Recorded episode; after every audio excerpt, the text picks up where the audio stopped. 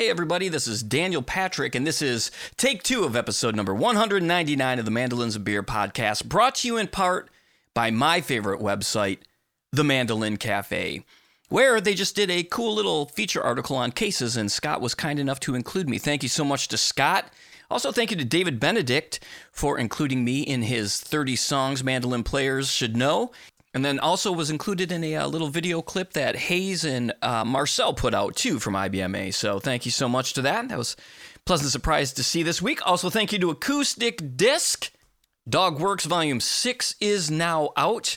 You can also check out the latest episodes of Acoustic Encounters with David Grisman and Danny Barnes, an incredible podcast over there. And again, always be sure to sign up your email. You get a free song every week from Acoustic Disc. They have an incredible label. Um, so, yeah, Hope everybody's doing well.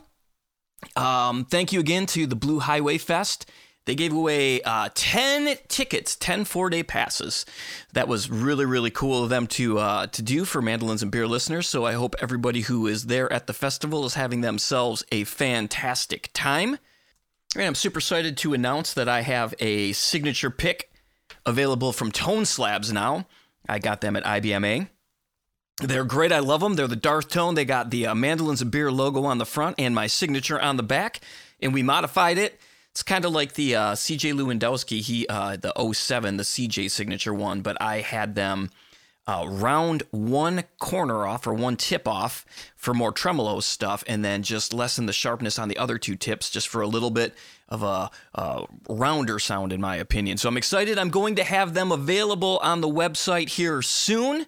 So thank you so much to Tone Slabs. That was really an incredible thing to receive from them.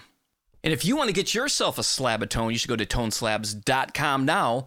They have all the shapes and sizes that you could ever want, thicknesses. They can put bevels, they can leave the bevels off, they can do speed bevels, they can do it all. Go to toneslabs.com, tell them Daniel Patrick sent you.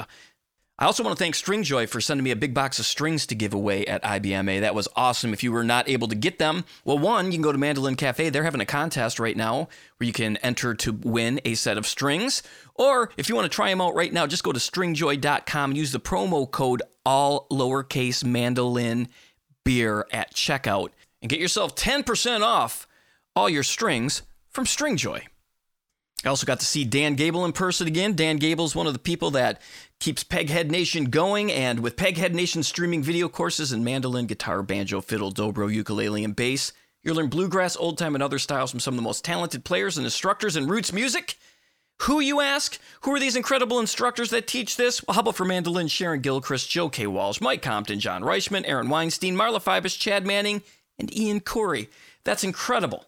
Courses include high quality multi angle video lessons, downloadable notation and tab play along tracks, and plenty of tunes and songs to play. The best part is join any of Peghead Nation's video courses now and get yourself your first month for free. Just go to pegheadnation.com, use the promo code mandolin beer, all one word, at checkout.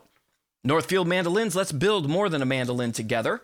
Check out their website at northfieldmandolins.com or download their app at mandosummit.app for lots of special performance recordings, demonstrations, and special workshops. Welcome back to Ear Trumpet Labs. Ear Trumpet Labs hand built microphones from Portland, Oregon. Their mics are beautifully designed, they have great feedback rejection for live use, and the most natural tone you'll find for acoustic instruments. Check them out at eartrumpetlabs.com today. Ellis Mandolins, handcrafted mandolins designed and built in Austin, Texas. I took a copy of The Life and Work of Lloyd Allayre Loar with me, the Roger Siminoff book. Again, calling it a book is is uh, this is way more than a book could ever be. But I took a copy of this with me to IBMA and showed this to some people. CJ Lewandowski wouldn't even look at it because he doesn't want to spoil any of the surprises. He's so excited to get it. And um, I'm going to give you a couple little teasers here, real quick, too. We think we know everything about Lloyd Loar, but but do we really? Do you know when and why Loar left Gibson? What his specific assigned duties at Gibson were? And how about this? Since Loar left Gibson in October of 1924, who tested and approved and signed the labels for 26 master model instruments made in November and December of 1924? Well, I'm not going to tell you and spoil anything, but if you go to SiminoffBooks.com right now, you can order yourself a copy. Get it just in time. Get one for you, get one for a friend for the holidays. It's the perfect gift. Roger Siminoff put his heart and soul into this book, and it's obvious from the minute you get it. So be sure to head over there right now and get yourself a copy. In Elderly Instruments, Elderly is your trusted source for new, used, and vintage fretted and stringed instruments for the experienced to beginner player. Their vast selection of mandolins, guitars, banjos, ukuleles, and did I say mandolins? Includes all of the accessories and books to go with them. All instruments are inspected and set up for easy playability, and their down to earth and knowledgeable staff are there to help. They're in their 50th year, they're family owned and operated, actually 51st year. And they ship worldwide. You can visit them anytime at elderly.com. All right, let's get into this episode with Isaac. By the way, at the end of this episode with Isaac, Michael Prewitt, the current mandolin player and Special Consensus, has a solo album coming out early next year. And the first single comes out next week. However, he sent a copy of it to me to debut on this episode. So at the very end of this episode, stick around to hear Michael Prewitt play his tune Nine Miles Out of Louisville. It's incredible. Speaking of incredible, Isaac Eicher, he's going to be working on a brand new album. He's my guest this week. He's a return guest. Was excited to talk to him. He's got some incredible stuff going on right now. He just started a Kickstarter for an album he's going to talk about and gave me a couple little samples. Uh, he drops the name of an incredible person that's going to be performing on this album. Um, it's in, it's a pretty big name in this style of music for sure, uh, and that's exciting. And he's also got the uh, the mandolin retreat that's taking place in Mexico that he talks about as well. And um, I love his enthusiasm. He's a great guy. He's an incredible player. And I'm sure you're going to enjoy this episode. So let's get into this episode here with Isaac. Cheers, everybody.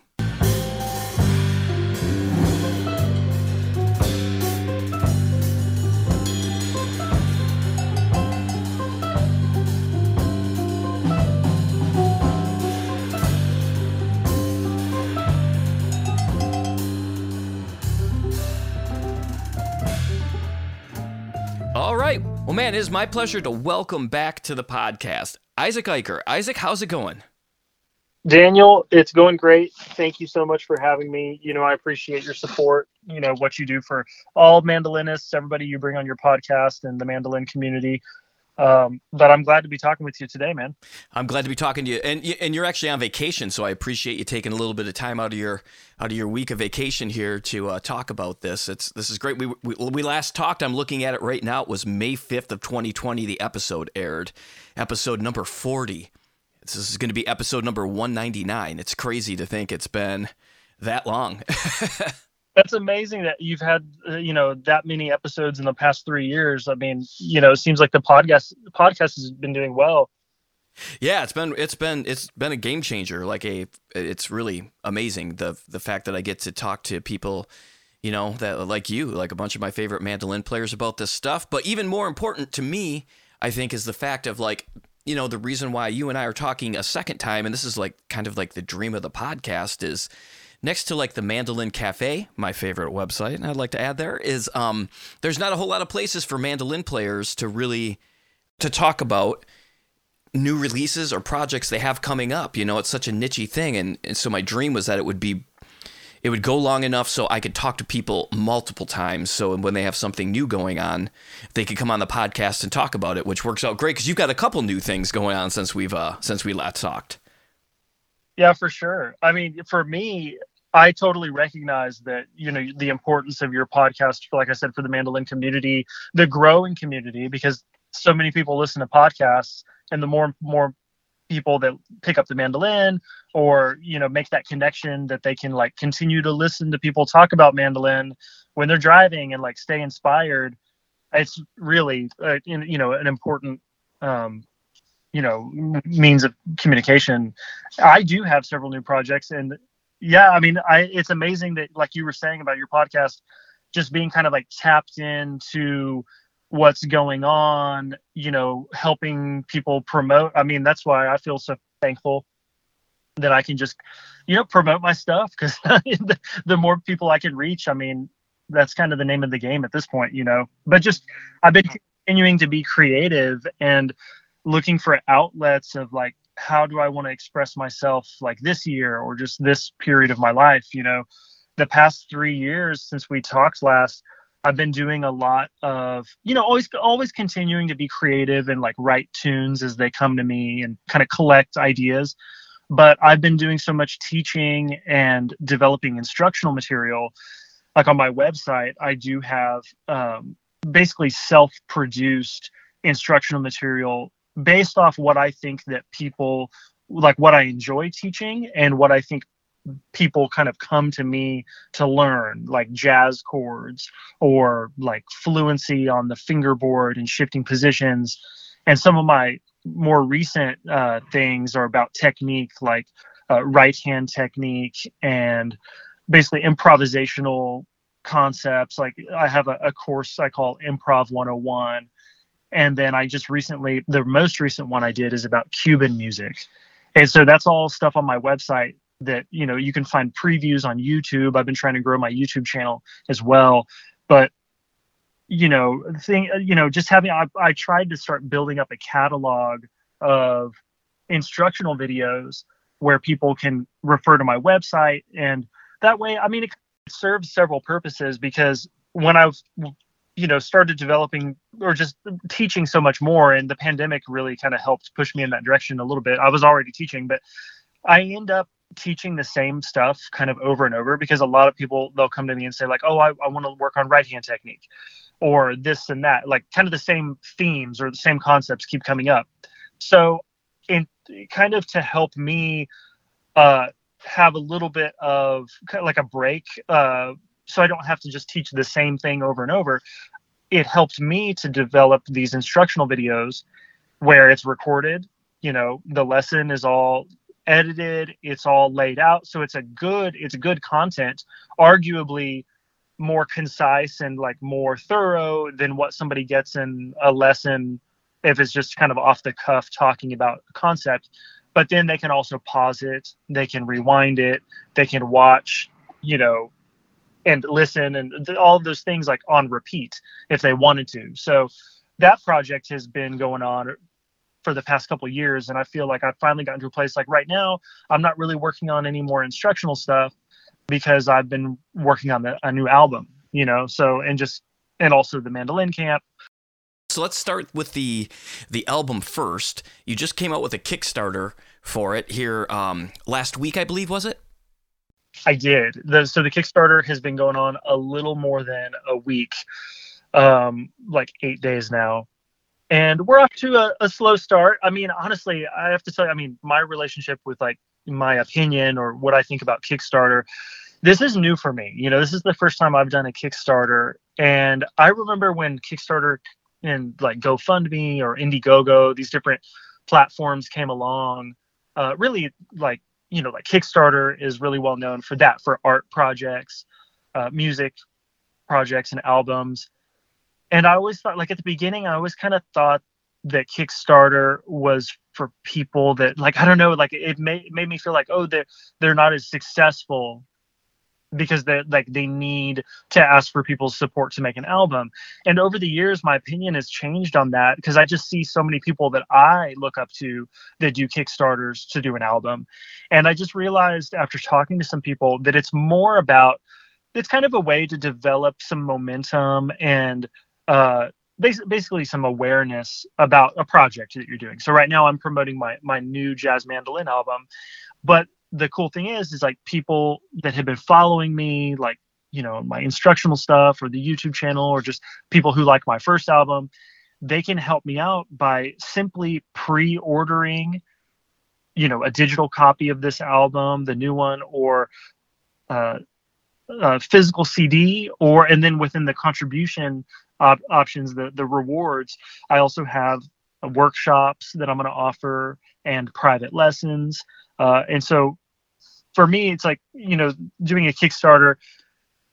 Yeah, I, I'm really I have high hopes. I mean, it's expensive to record music, and I just decided to go this route just to try. You know, if the Kickstarter doesn't work out, I'm not going to feel bad about it because I know I am I did it. I mean that that's just putting yourself out there is a big part of it, you know. And I'm going to feel satisfied either way if if I make my goal or not.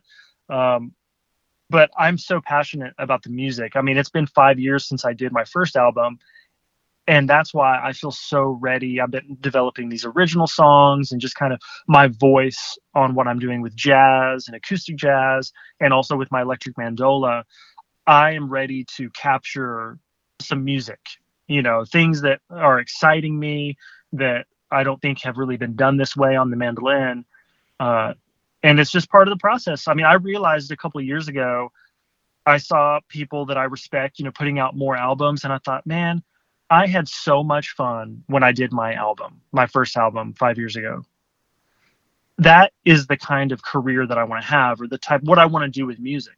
Taking original music to the studio, working it up with your friends, uh, fellow musicians, and then going to record it is so much fun.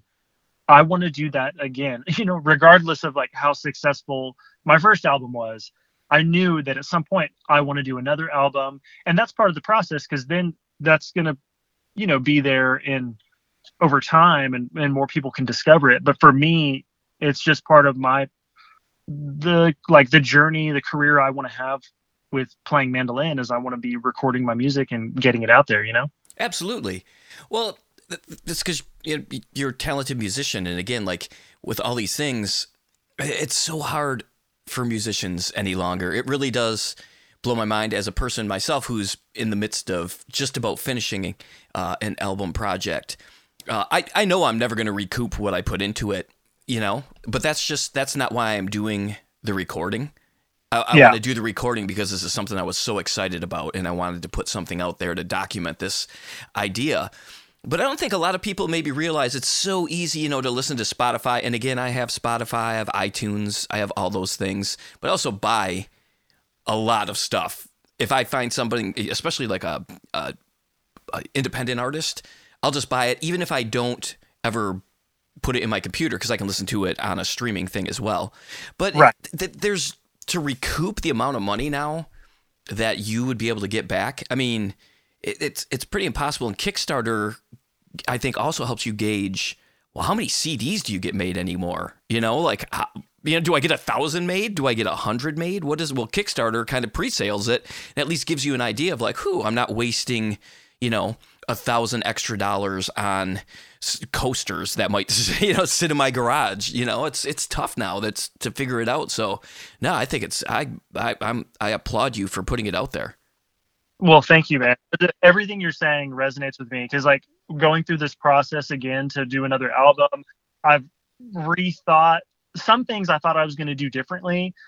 For instance, my approach to the first album was, Uh, which now is I'm having a similar approach because I realized that's just the way I want, I like to do it but I thought so on the first album, you know, like we worked up the music. I reserved a couple days of studio time and we just went in and we like you know had worked on the songs enough where we just went in and recorded and okay we didn't like that take let's do another one i thought for this album my next project i wanted to do it more homegrown and kind of because i've been recording so many little demos and like YouTube videos with, you know, with like a professional microphone and things in my home studio, I thought that I could piece together an album just track by track and then okay now i'll have a guitar player come over and play rhythm on this and then you know just wherever i need it just kind of over time build up an album. And i just realized that there's so i mean that's some people can do that but for my lifestyle basically for me and my wife currently we have two small kids um, we just had a baby a year ago. Our, our so we have a four year old and now we have a one year old. Our son just turned one, but it's kind of chaotic at our house now. So do some kind of recording project. Typically, I have to time it out where. Uh, you know, daughter goes to school, she's in pre-K now, or you know, my wife can help me by taking my our baby elsewhere, and I always have to like play that game, that strategy. It's like very hectic and stressful to do like the YouTube videos and all that stuff.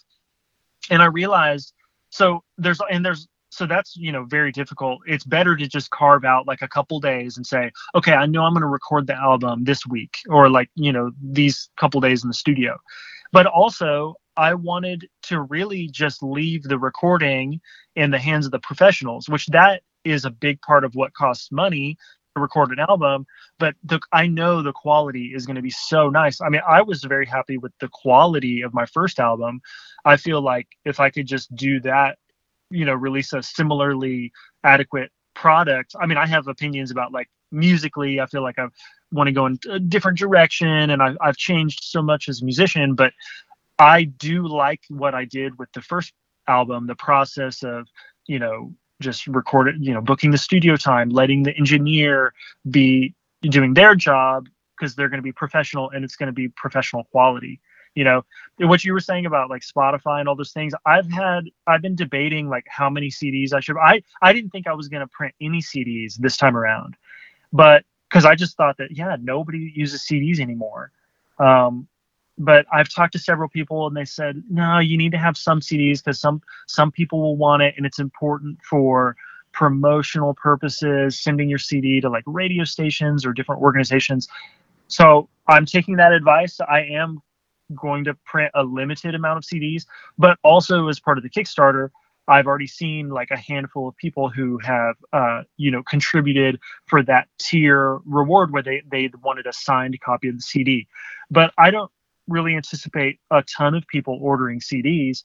Um, I also, in previous years, I've always used Spotify. Recently, I stopped paying for it just because it kind of worked out. Then I, I was tired of paying for it, and and it I was asked to renew my subscription and I thought no I'm gonna leave it. I'm I'm just gonna deal with like ads and stuff. Uh, and so I'll still use Spotify here and there uh, just not paying for it. But I have so many like mixed feelings about that because uh, for us musicians you know we need platforms like that for the exposure. You know I feel like if you're not putting your music on like if it's Apple Music or Spotify or Tidal you know, how are people going to discover you?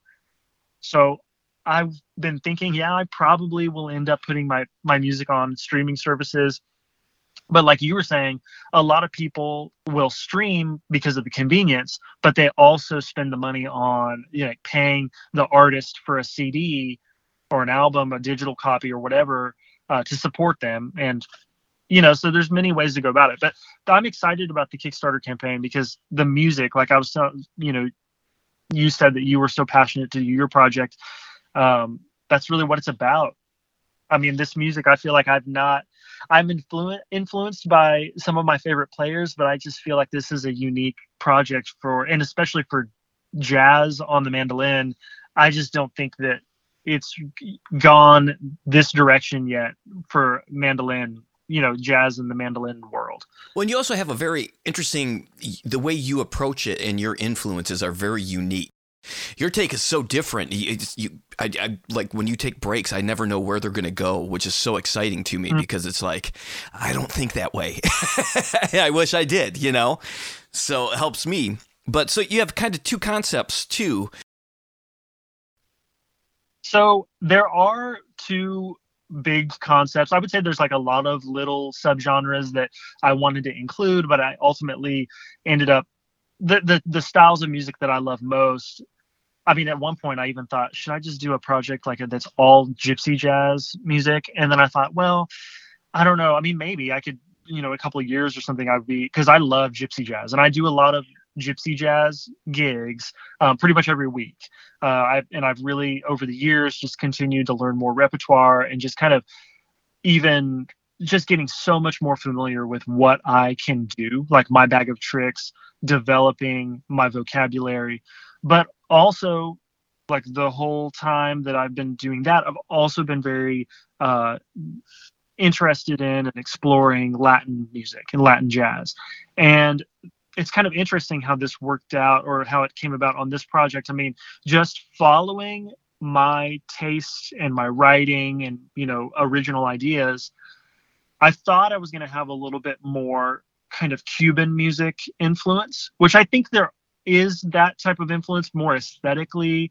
Uh, but the la- as far as like Latin music goes, the other big genre of Latin music or Latin jazz that I love is Brazilian music, specifically samba, baião. I mean, I like bossa nova too, but like one of my favorite mandolin players. He's like everybody's favorite mandolin player, Hamilton de Holanda. Oh my gosh, um, yeah. huge influence on me. I mean, I've loved his playing for a long time, but to me, I'm just thinking about like jazz. To me, I don't think about jazz bebop or just classic jazz or standards. I mean, there's so many subgenres of jazz and Latin music, like Latin jazz, you know, in quotations, is a big part of that. And but to me personally, where my tastes, I you know have been growing, just and I love Brazilian samba. So I have several compositions that kind of have developed over the last couple of years. I mean, there's one idea that's really been there since for probably four or five years, but it sat there and then over you know a couple of years ago then i really developed like a b part and a c part you know what i mean so some of these ideas can be kind of hanging out for a while but the majority of the there's five original songs on this project and the majority of them have happened like in the last two years and that's when i really decided to get serious about uh, pursuing ideas and chasing them down that's kind of my writing style it's like i rarely can come up with a tune in a day what I do is I'll come up with like uh, cool some cool chords or something, and I'm like, man, I like this, but I don't know how to use it in a song, and I'll record a voice memo or I'll you know some small part, and then I'll just come back to it and then kind of let that idea grow. Uh, like one of the compositions I'm super excited about was this uh, samba. So it's to to describe the different concepts or the ensembles that are on this project. So there's really the Latin jazz that's kind of Brazilian inspired, and then there's gypsy jazz group, uh, like a quartet where we're going to do gypsy jazz, but it's still got a little bit of Latin influence. To me, it's crazy that there's these two worlds, like the type of I don't know Latin music or the type of gypsy jazz that I listen to, those different genres that seemingly are far apart. To me, they're so similar.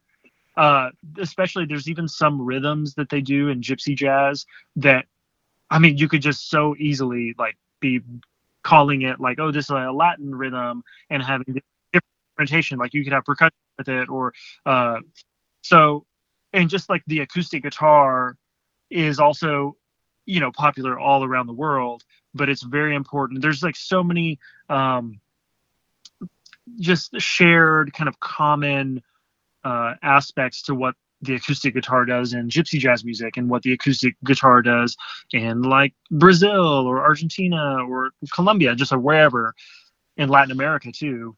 So with those two big influences, I decided to instead of doing like a whole project that's just gypsy jazz and then a whole project that's just Latin jazz, I'm just doing a mix of all these different things. So on four songs, I've got electric bass and drums, and myself either on acoustic mandolin or electric mandolin.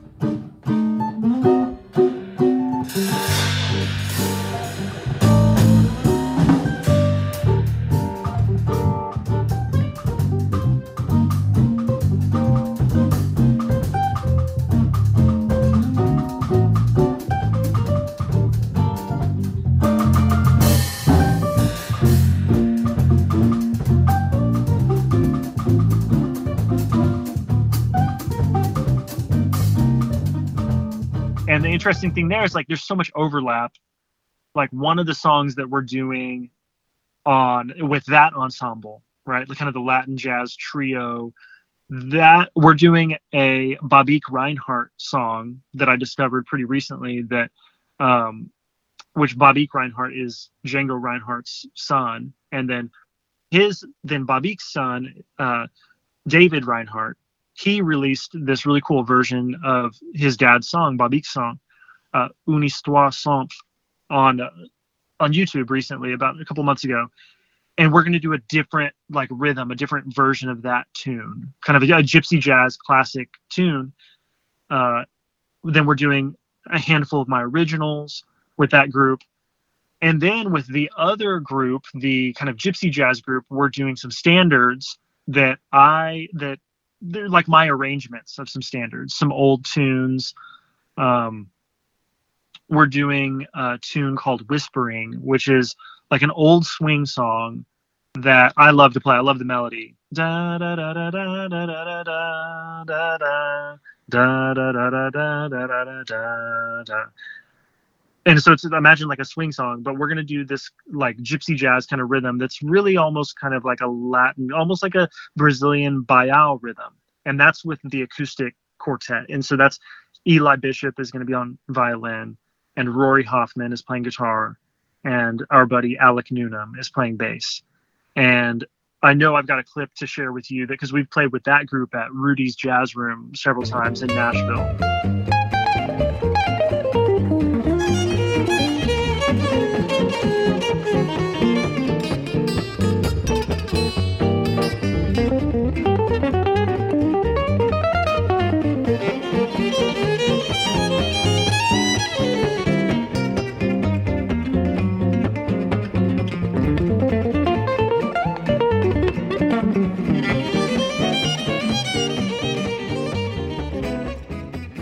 So that group we're also doing a handful of other standards. Like some of my favorites are in a sentimental mood is a duke ellington tune.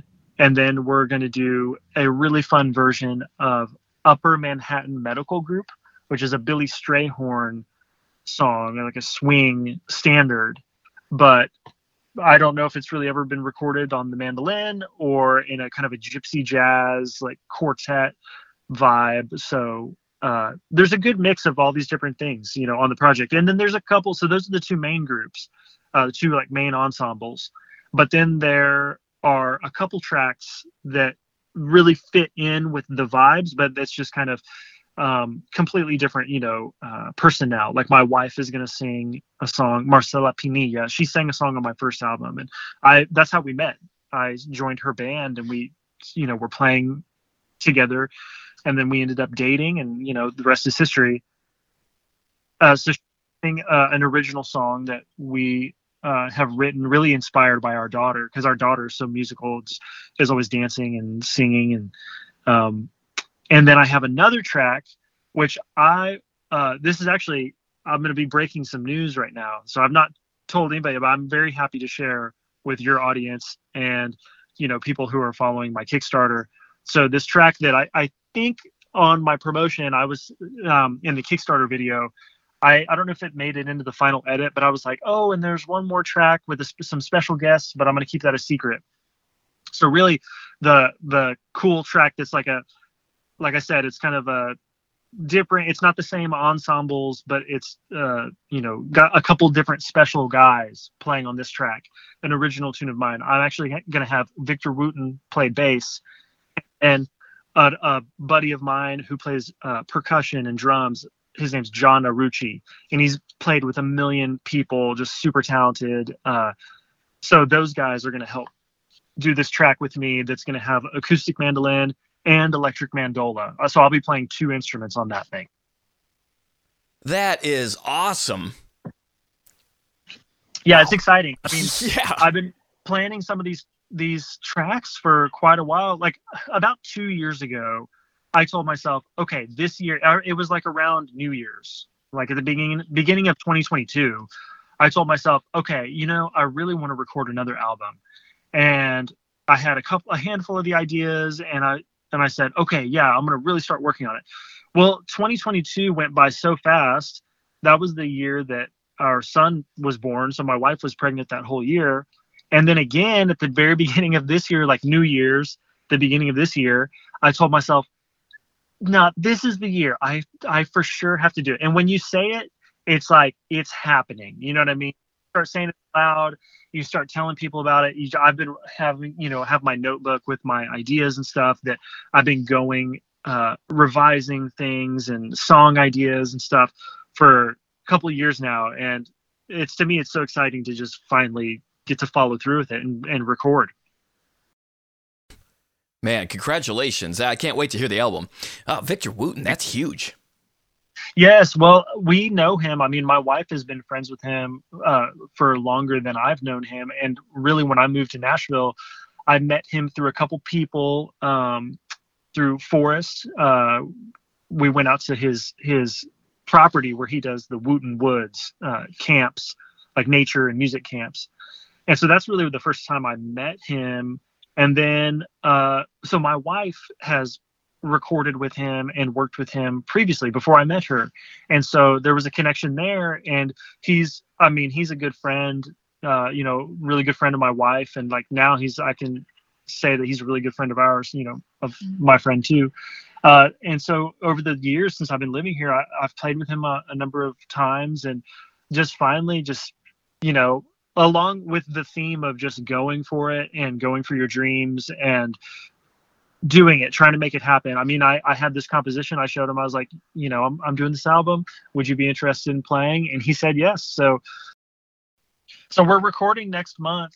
Uh, we decided on uh, the week before Thanksgiving for recording, and we're actually recording the album at Compass Records, which is you know a popular um, recording label uh, in the in our music scene. I would say in the acoustic world, right, in the bluegrass world but I'm not on their label. I just, from knowing them, I've recorded at that studio a couple times and I like the studio a lot. And the main engineer who works for them, this guy, Matt Coles, who has, um, you know, so if you, if people who follow uh, different groups that record under Compass Records, it's most likely Matt who's been doing the engineering, the, the lead engineer on that stuff.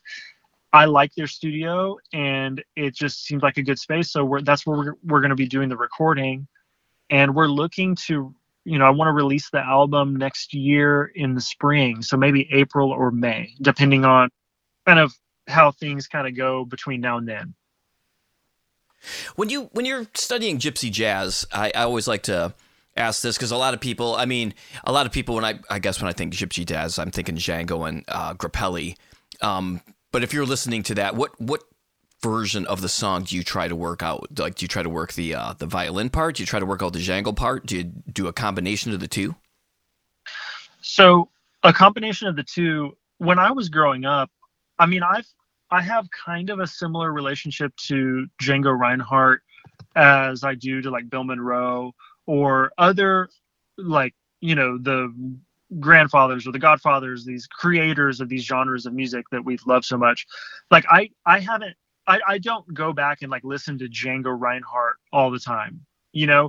I've heard him like enough in the past and i am really keen on what modern uh, interpretations are because there's so many guys that in you know in the modern era that they play a lot of the same licks, but it's like a different. It, you know where it's coming from, but it's definitely a modern take on things. And like, my learning style, I always tell people I didn't really. I transcribed some when I was coming up. Like when I was a teenager, I transcribed a hand over the years. There was a handful of Chris Thile things that I transcribed because you're just like, oh my god, I love this so much. I got to figure out what's what he's doing. But a lot of the times I'm just listening. I was just listening and identifying things that I liked. And then if there's like a lick here and there that I really liked, then I would try to pinpoint that and learn that.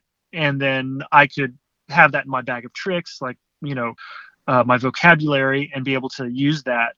But largely, I did not learn solos of like how P- other guys like note for note what they're doing.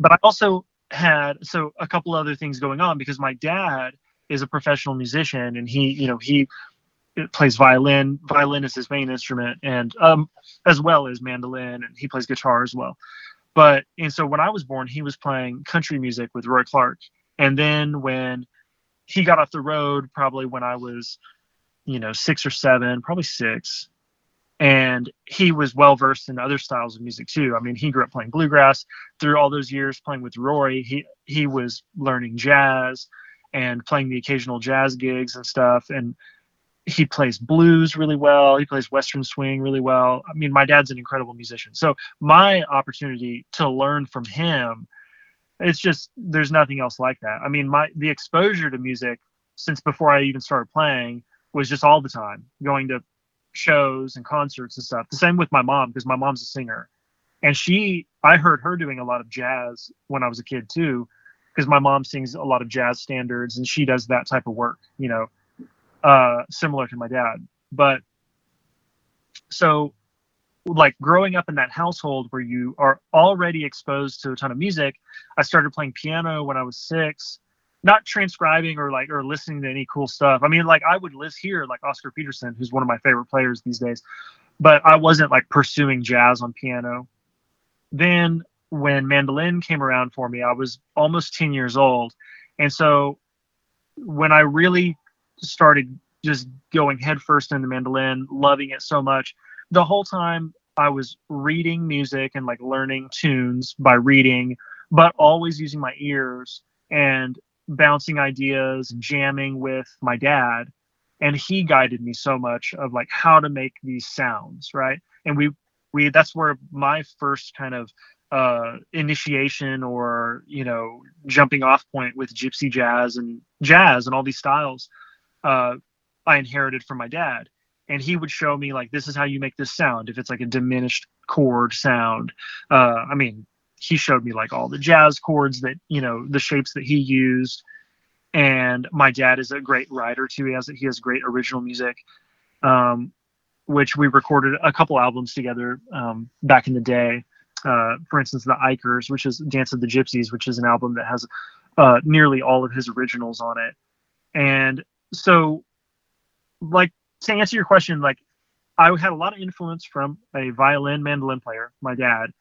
And also just over the years listening like guitar is one is probably my favorite instrument apart from mandolin. Like i, I love that's my voice. That's my connection like my the physical playing you know my relationship with like expressing myself musically is with the mandolin. But guitar is probably the instrument that i've listened to most and have absorbed the most jazz language bebop language, gypsy jazz stuff. So these days, like when I'm listening to guys like if it's like Rocky Gresset or Adrien Moignard, if you haven't checked out these, anybody who's hearing me say this for the first time and you haven't listened to them play, you need to check them out. Uh, or Stochelo Rosenberg uh, from the Rosenberg Trio. Bireli Lagrene, another favorite. Sylvain Luc, not really gypsy jazz, but a French guitar player who has recorded a couple albums with Borelli. So just listening to them and like actively playing and using your ears and trying to like when you start really identifying the like chord tones that are making sounds that are and things you like. So is it transcription? It's kind of this gray area of like, am I really I'm not really transcribing this thing that I love and I'm listening to, but I'm very uh, dialed in on like, okay, what is that? Okay, I hear that. So I like I'm kind of doing some of that work that comes along with transcribing something, but I mean not always. A lot of times I'm just listening and enjoying. But most often I'm you know there's there's some analysis that goes into what i'm hearing like ooh i hear that sounds like an augmented thing. And sometimes i will try to like copy kind of the essence of what that lick is. But so much of it is just listening and rhythmically both both areas harmonically trying to grow like my understanding of the scales that i'm using to get those sounds and playing through chord changes uh, and listening to whatever instruments do that you know it could be like saxophone or piano as well. With like gypsy jazz that's got this other little kind of idiomatic you know um, it's like its own jazz language a subgenre of jazz language kind of intertwined with bebop. And there's certain stylistic things that come along with that that if you start listening to a lot of gypsy jazz you start to to identify what those things are that kind of make it sound that way. To me it's the the feel the like when you're picking or if you're playing rhythm either way like the groove of it that i love so much. I mean it's the jazz vocabulary the fiery you know virtuosic like jazz bebop lines. I love all that stuff. But the groove of, of it, to me, that has grown over time for me. Like my appreciation and just like enjoying uh, hearing guys like really groove, even if it's when you're playing like solo lead lines, how you're fitting in with the groove and accentuating it uh, is just so amazing, you know? Yeah, I love slowing. Um, I went through a big phase of gypsy jazz stuff a few years ago, and well, I I do not even remotely list myself as a gypsy jazz player. I worked on quite a few things, and I just remember slowing down some of those Grappelli solos that were blazingly fast. And when you slow them down, you really hear the swing in the playing. So it's not just fast um, you know, mechanical licks. There's some in, some serious feel, and when you slow it down, you're like, oh my gosh, that's why this sounds so unique. Is because he's even as fast as he's playing, he's still got this swing in the notes and the in the phrasing. It's amazing. For sure. I mean, the swing aspects to me, I like i'm just it's reminding me of like kind of like how i kind of came in my discovering of like just getting better at playing the style of music over time. Because i remember when i was a teenager and i could play like i was still dabbling in a lot of these jazz ideas but i didn't have the feel for it. Like i didn't wasn't really swing i couldn't really sing very well. Because i'm coming from like a very straight straight eight kind of bluegrass kicking vibe. My technique and like the repertoire and all that stuff. And so even if you learn a couple jazz standards, you're not really immersed in it. It to me it took longer and I just more and more just kept realizing and and coming to terms with like what and feeling it, you know, and that developing like a, a sense of that swing if even on like really slow things they it's funny because on really fast things i feel like you can get away with yeah maybe you're you're not swinging as much there's not as a deep as deep of a pocket to swing in, you know. But all of the tempos, yeah, it's still got that stylistic groove. If it's jazz or bebop or gypsy jazz, you know, swing, that's a big part of it. How did you find for you, you know, coming from a straight eighth background, which I think a lot of people probably listening to this um, come back, how did you develop the swing? What was something that you worked on? technique wise to help you get a little bit more of that feel in your playing? To be honest, I don't know of an exercise that I can tell somebody to, you know, okay, sit down and work on this scale and like play it this way. And that's where you're going to develop the swing. I think that over time, I kind of started to just using my ears. That's that's really what the name of the game is. It's like because some people like they listen to things kind of passively or they like I don't know. There's different ways to interpret when you say like use your ears or you know do you have good ears or to me it's a like having this really honed awareness and just like when you're listening to something identifying what it is that's making it sound different than or sound special or sound right or sound good. You know what I mean? And so for me, playing like enjoying playing bebop and gypsy jazz, that's the spark at the beginning. It's like, ooh, I, I'm getting my feet wet. I'm really enjoying this.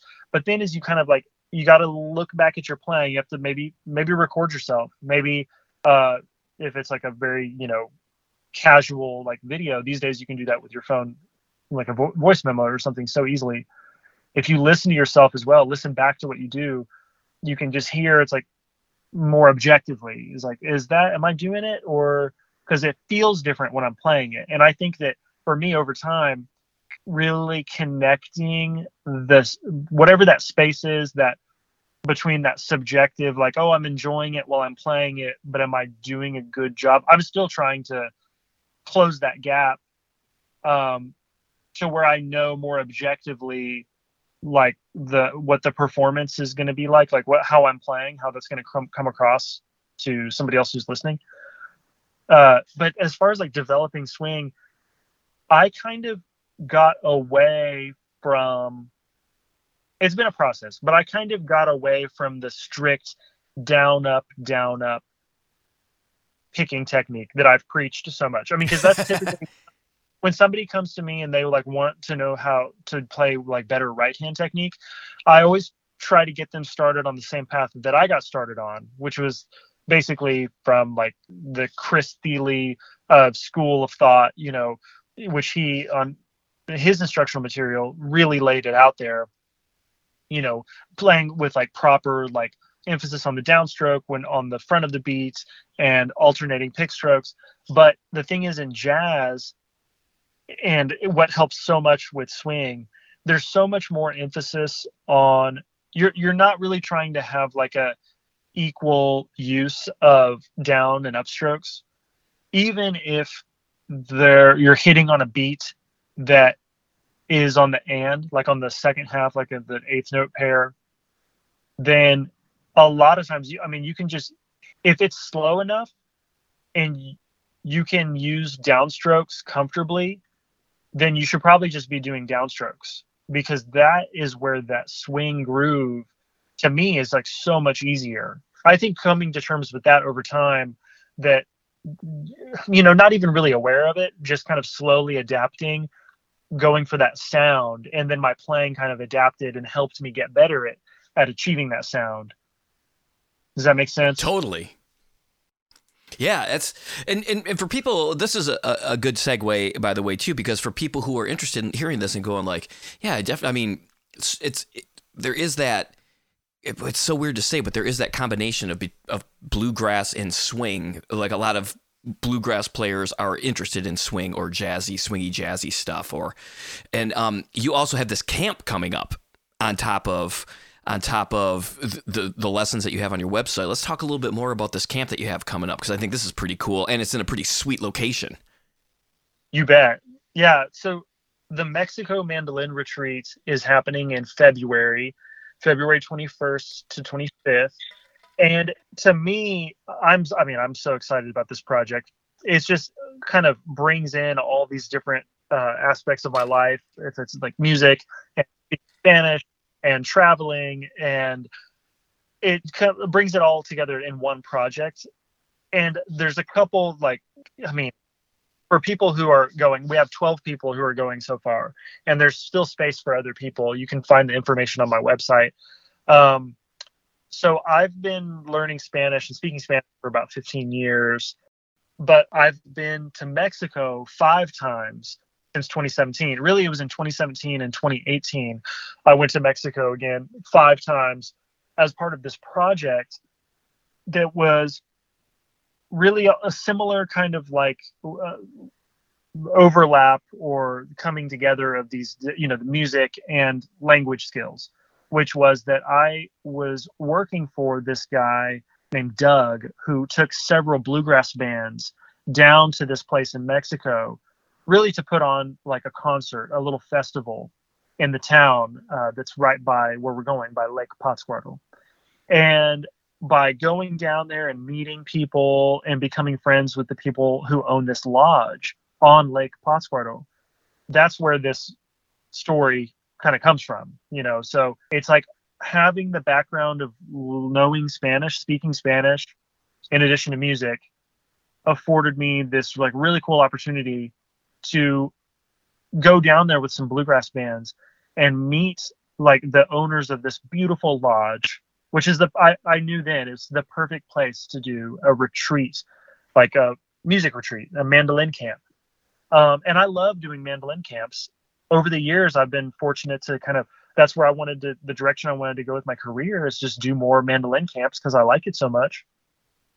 And so this idea has been brewing for a couple of years. I mean, honestly, I was talking to the owners of the lodge that's at Lake Pátzcuaro a couple years ago, like two years ago. We were having the conversation, and this was during COVID, which was also it's like, ah, well, we'll see when COVID lets up, and then you know, we our family was growing and we were having another baby, but now it's like we I came back around to that idea again, and I was really inspired earlier this year. This is kind of like when it really came to a point where it's like, no, we can do this. Let's let's go for it. I was teaching at the Nashville Mandolin Camp, and the gal who runs that, Megan, um, I'm sure some of your listeners have been to that camp. It's a she does a great job, uh, and she does that out of her home outside of Nashville. So I saw this kind of format in this just, you know, a mandolin camp come together at Megan's house and just kind of seeing how and thinking more about the logistics and like, well, what's necessary? How do you put on a mandolin camp or how do you do this? And she's got a nice setup. And I just, you know, if you really think about it, you need a really good space. The space is like key. You know, you have to have a, a place to, you can get people together and where they can stay, maybe. It just depends like what the scenario is. And then food, right? So, lodging and meals. The lodge where I know these people in Mexico, so they also have like a staff cook. Uh, she works with their family, but when they bring in big groups to stay at the lodge, they will bring in as well another cook. And so there'll be a handful of cooks, and they can do meals. That's that's what we're going to be doing at our camp, the Mexico Mandolin Retreat.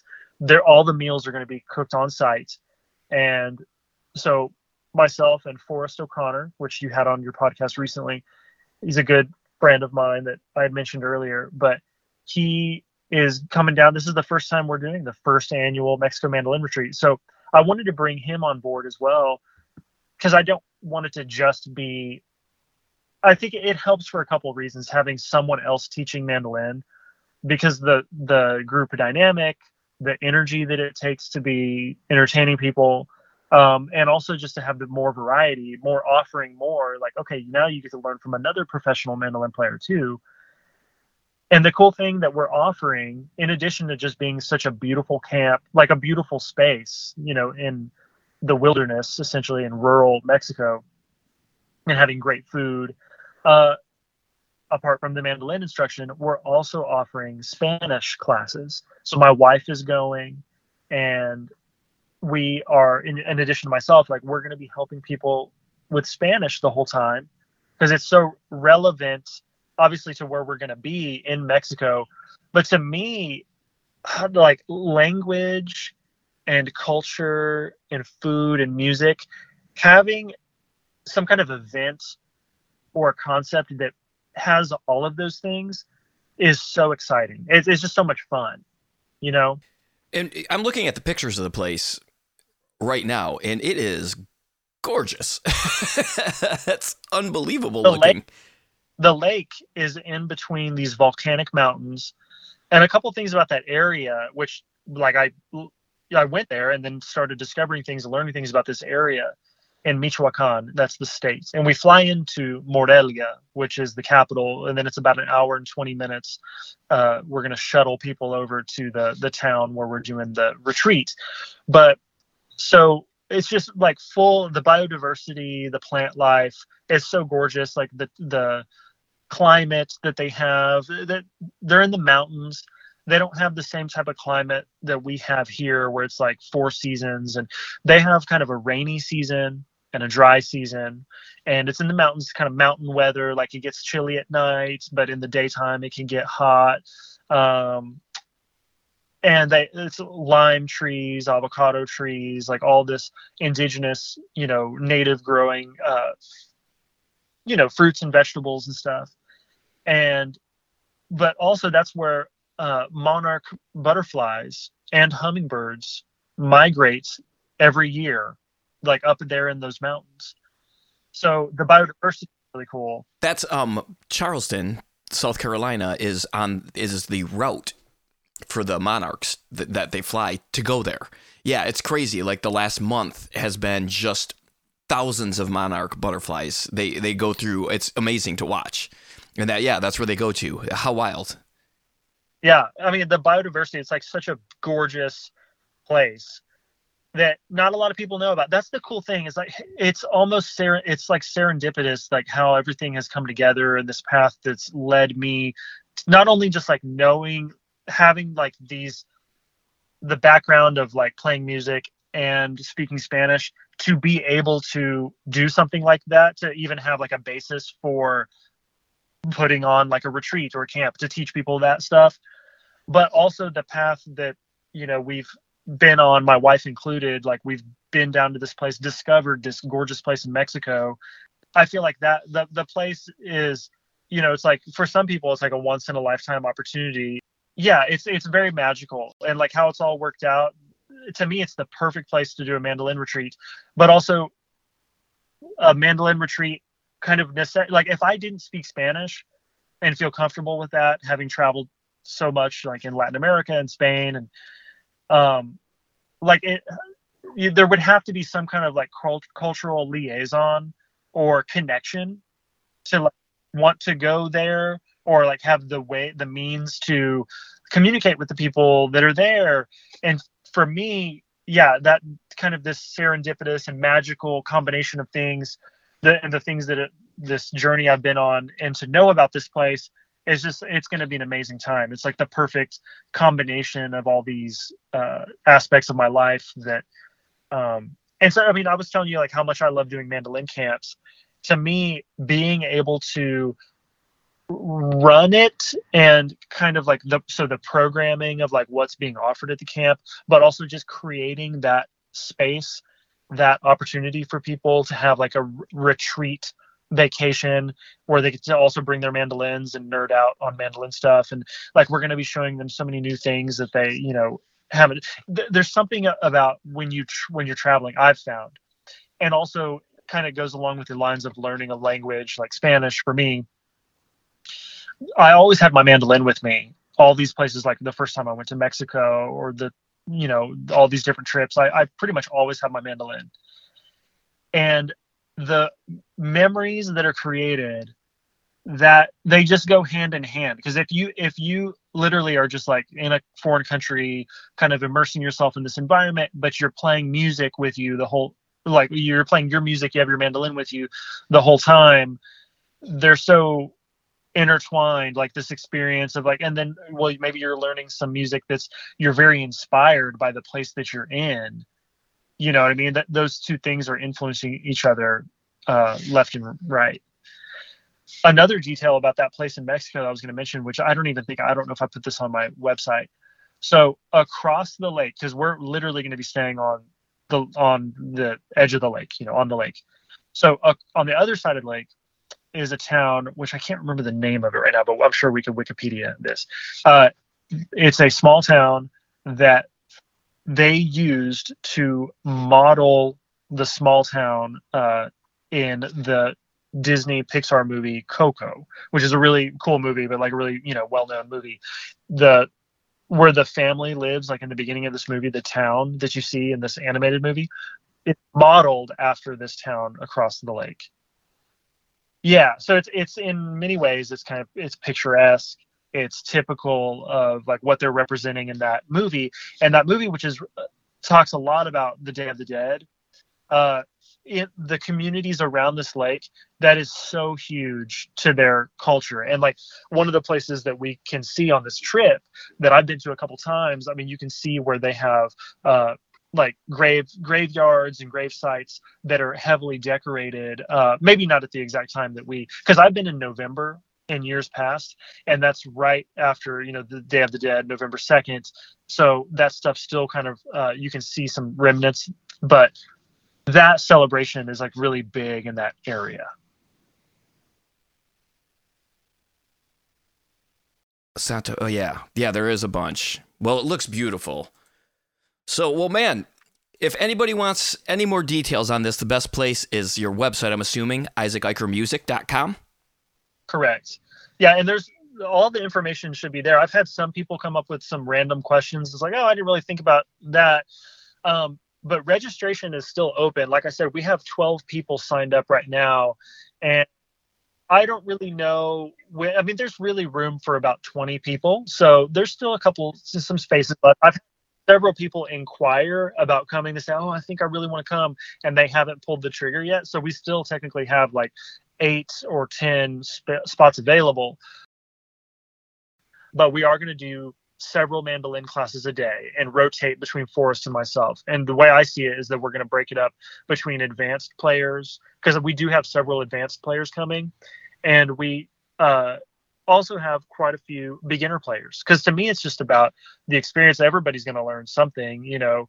And I've taught a lot of beginners. I mean, I've taught advanced as well. So we're going to break up the class so the beginners are entertained and not overwhelmed and then where the advanced players also have time to really nerd out and work on you know stuff but in addition to so mandolin classes and spanish classes uh, we're also going to be taking these day these like one trip a day to the surrounding towns to just explore the area a little bit and you know see what it's all about. That's amazing. And I'm looking at the prices, and people go and look at the prices on the website. It's really affordable. I thought it was going to be a lot more money than this to do that. Obviously, you gotta you gotta get your ticket to get there. But I just you know randomly looked up tickets from Charleston, uh, to the city that you mentioned, and it was also much more affordable than I would have ever expected. So, if you people are interested, they should definitely go to your website and look because I'm I'm honestly um, staggered uh, by how inexpensive it is for what they're going to get. Yeah, and I'm looking at the food and the lodging. That is it. Yep, yeah, it looks amazing. I'm I'm I'm looking at my February schedule. Is what I'm also looking. well, you're invited, man. It's all like the food is so amazing. If you don't, so they do eat spicy food in Mexico. I hate to break it to people that maybe not everybody likes spicy food. I love spicy food, so I'm like in heaven. And there's all these chilies and peppers, you know, that they, but you don't have to eat spicy. But they like the dishes that they've prepared prepared for us in the past. Like we've had mole, which is an amazing. I love mole, which has got like all these spices and, um, but uh, just the, from the tortillas, like the tortillas are so freshly made uh, and soft, like corn, hot, you know, warm corn, freshly made corn tortillas, and all the sauces and things that are, you know, and they're using veggies that are grown locally. They're not going to like the big supermarket to buy. It's either the small market or like the place around the villages and you know where the the stuff comes from and the quality is so good and they they they show us so many things from their culture that you know and just as you're spending time around these people and that's what like my my wife and, and myself we're going to be helping people you know talk to the different people who are around there that we meet because we can interpret for them and i love doing that kind of stuff. For instance, my mother-in-law right now is staying with us, and she's on this trip with us um, from Colombia, and she doesn't speak any English. So, so often, pretty much every day, you know, it's it's showing her, interpreting for her, and showing her like, oh, well, this is like how you order this food, and this is what this is, and showing her new experiences. I've done that for different people, and I love that experience. So to me going down to Mexico with mandolin students and sh- showing them and you know as they're discovering these things and they're loving like this sneak peek into Mexican culture uh, it's so so much fun. Well, man, Isaac, congrats on everything happening since the uh, the last time we talked. This is it's always exciting to talk with you, man. You were uh, yeah, just very inspiring to talk to and to listen to. So I appreciate you taking the time out of a vacation to do this. thank, thank you for the kind words, man. Absolutely. I, I, to me, I've gotten to this point like in my life, and I, I think having kids is a big part of it. Uh, where I'm just trying to make this work and like make this make things happen and going for it like if i'm already teaching mandolin and then my dream is like oh I, that'd be so cool to have a camp that where i did this well why not just go for it and just start it and do it? It's because it's a unique set of abilities that uh, i'm perfectly poised to to deliver on you know to do it. And i feel very fortunate because of the response that we've had so far because i remember i mean god that all the reservations that you have like this self-doubt you know as i started mentioning like to people that I, this is a project i think i want to do soon. When i launched it and started having people sign up it's just i mean you know it's mind-blowing. It just warms your heart and it just makes you believe everything's possible. And and similar similarly with this album i know it seems like i have so many things going on this year but but i've basically doubled down on my passion for that and just keep all the time just going deeper and deeper wanting to get better as a musician and those styles of music that I play. So for it's like my trajectory moving forward is like that's what I'm going for, just trying to get to that next level where things can kind of build even more momentum. Well, I wish you all the best, buddy. Thank you, Daniel. I appreciate it, man. All right, thank you so much to Isaac for doing the podcast again. Go and uh, support him via his Kickstarter. Links below. Go to Isaac's website. Also, if you're interested in that uh, mandolin retreat, that sounds incredible. Check that out at his website as well. All right, and now, as promised at the beginning of the podcast, Michael Prewitt's got a brand new album coming out. The first single drops next week, but he gave me an advance sneak peek to share with mandolins and beer listeners. So this is Nine Miles Out of Louisville by Michael Prewitt. Cheers, everybody.